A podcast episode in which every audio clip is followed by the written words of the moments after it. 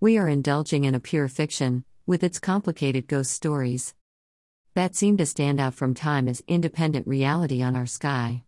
Actually, my mother turned fiction before we had realized her reality. To make fine bedside story to kids. I get the feeling she never existed.